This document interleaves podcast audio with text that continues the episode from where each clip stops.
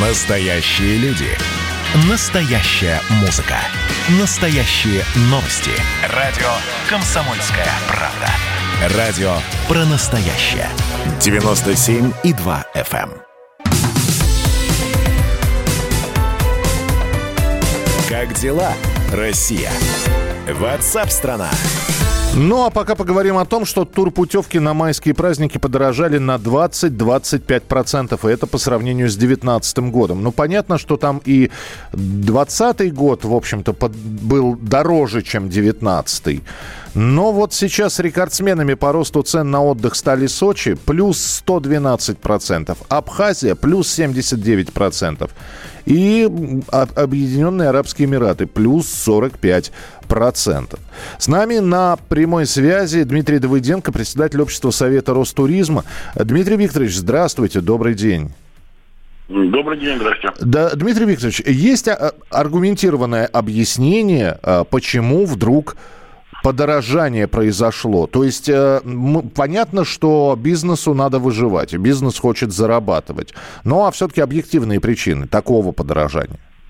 Ну, тут одна причина объективная, это отсутствие конкуренции. Угу. Вот. Это самая объективная, самая, что ни на есть, вот настоящая причина подорожания цен на развлечения в гостиницах. Потому что Турция закрыта, и цены резко пошли вверх как только Турция откроется, цены пойдут вниз. Но здесь тогда возникает вопрос, а где наша э, славная федеральная антимонопольная служба, которая должна за этим следить? Ну, федеральная антимонопольная служба, она существует. Я как бы не готов комментировать ее деятельность сейчас вот, в, данном, в данном вопросе, но дело в том, что ну, это абсолютно понятные рыночные какие-то вещи. То есть, когда большой спрос, повышается цена. Когда спрос меньше, цена падает. Угу. Здесь обвинять в том, что как бы владельцев гостиниц, что они там пытаются нажиться, ну, наверное, можно, но я думаю, что это повсеместная практика, и как бы тут, ну, что, что можно сделать? Да, здесь, наверное, сложно что-либо говорить. Можно действительно с фразой, что у нас рынок, в общем-то, все объяснить. Но, тем не менее, у меня тогда вопрос. А люди, они же рублем проголосуют. Можно, конечно, цены поднимать, но... А, а у людей нет вариантов сейчас, к сожалению. Понимаете, в чем проблема? Что после закрытия Турции все направления пляжные, которые вообще вот есть, их, они вот перестали быть э, конкурентоспособны. То есть осталась Россия, Абхазия, которая продана вся угу. на май. Вот то, что остается сейчас не проданных, они вот сейчас э, цены взлетают на эти э, даты, на эти номера. А больше ничего нету. Э, остались Арабские Эмираты, которые и так, в принципе, очень дорогие, где-то запредельно дорогие. Туда очень э, маленькое авиасообщение, потому что у нас действуют ограничительные меры, в том числе на полеты. А, ну, еще есть пара пляжных направлений, типа Мальдивы и Сейшела, но это вообще эксклюзивные курорты, которые там с вообще таким очень серьезным ну, я, нет, я, я понимаю, да, о чем вы говорите, все это понятно, но вы вот говорите, выбора нет. На самом деле, Дмитрий Викторович, выбор-то есть всегда, ехать или нет. Вот и самый главный выбор. То есть ну, по, да, посмотр, пос, посмотрит, да, посмотрит человек на цены и скажет, не, братцы, ну за такую я, пожалуй, мне, нас и тут неплохо кормят. Не были мы на ваших Таити и ну вот, вот один посмотрит, скажет, я не поеду, второй скажет, ну ладно, заплатим больше.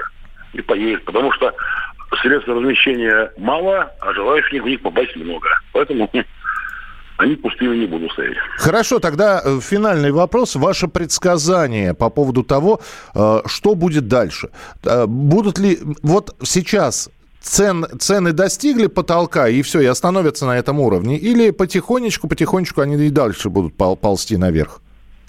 Ну, знаете, то, что они будут падать, я не думаю. То, что они могут остановиться на какой-то период, а, наверное, да, потому что все-таки сейчас и федеральная антимонопольная служба подключится, и Ростуризм тут тоже должен этим заниматься вопросом.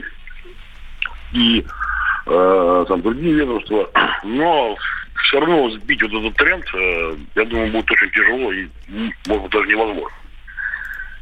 Я Но, понял, да, ну, в общем, будет... будут падать когда от, откроются другие направления. Ты сейчас откроется, например, Египет, как раз многие предсказывают, то сразу цена будет э, более-менее доступной. Принято. Спасибо большое. Дмитрий Давыденко был с нами на прямой связи, председатель общественного совета Ростуризма. Ну что же, э, кстати, вот я сказал, что Сочи выросла на 112%, но Сочи еще опередила Москву не только по цене поездок. Цены на дома в Сочи взлетели и стали выше, чем в Москве. Цена за один квадратный метр в Сочи сейчас достигает 250 тысяч рублей. А самое главное, что в общем-то, ну, такая цена может отпугнуть покупателя, но не в этом случае. Недостатков желающих нет, скупают все от элитной недвижимости до бывших общежитий. И э, почему это произошло, тоже есть объяснение. Заявление мэрии города о моратории на жилое строительство.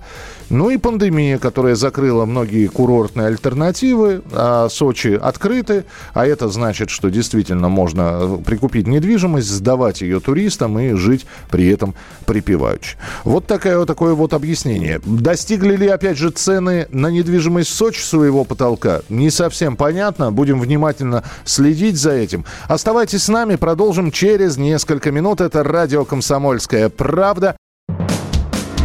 Госдума. Перезагрузка. Ведущий Роман Карманов вместе со слушателями ищут кандидатов, которые достойны попасть в парламент. Аудитория радио «Комсомольская правда» — полноценные участники программы. В каждом выпуске вас ждет максимальное количество интерактива, звонки, сообщения, стрит-токи — и, конечно же, голосование. Только слушатели решают, достоин ли кандидат работы в Госдуме. Все гости программы должны быть готовы к тому, что наша аудитория уже здесь и сейчас проголосует против них. Слушайте каждый понедельник в 7 часов вечера по московскому времени.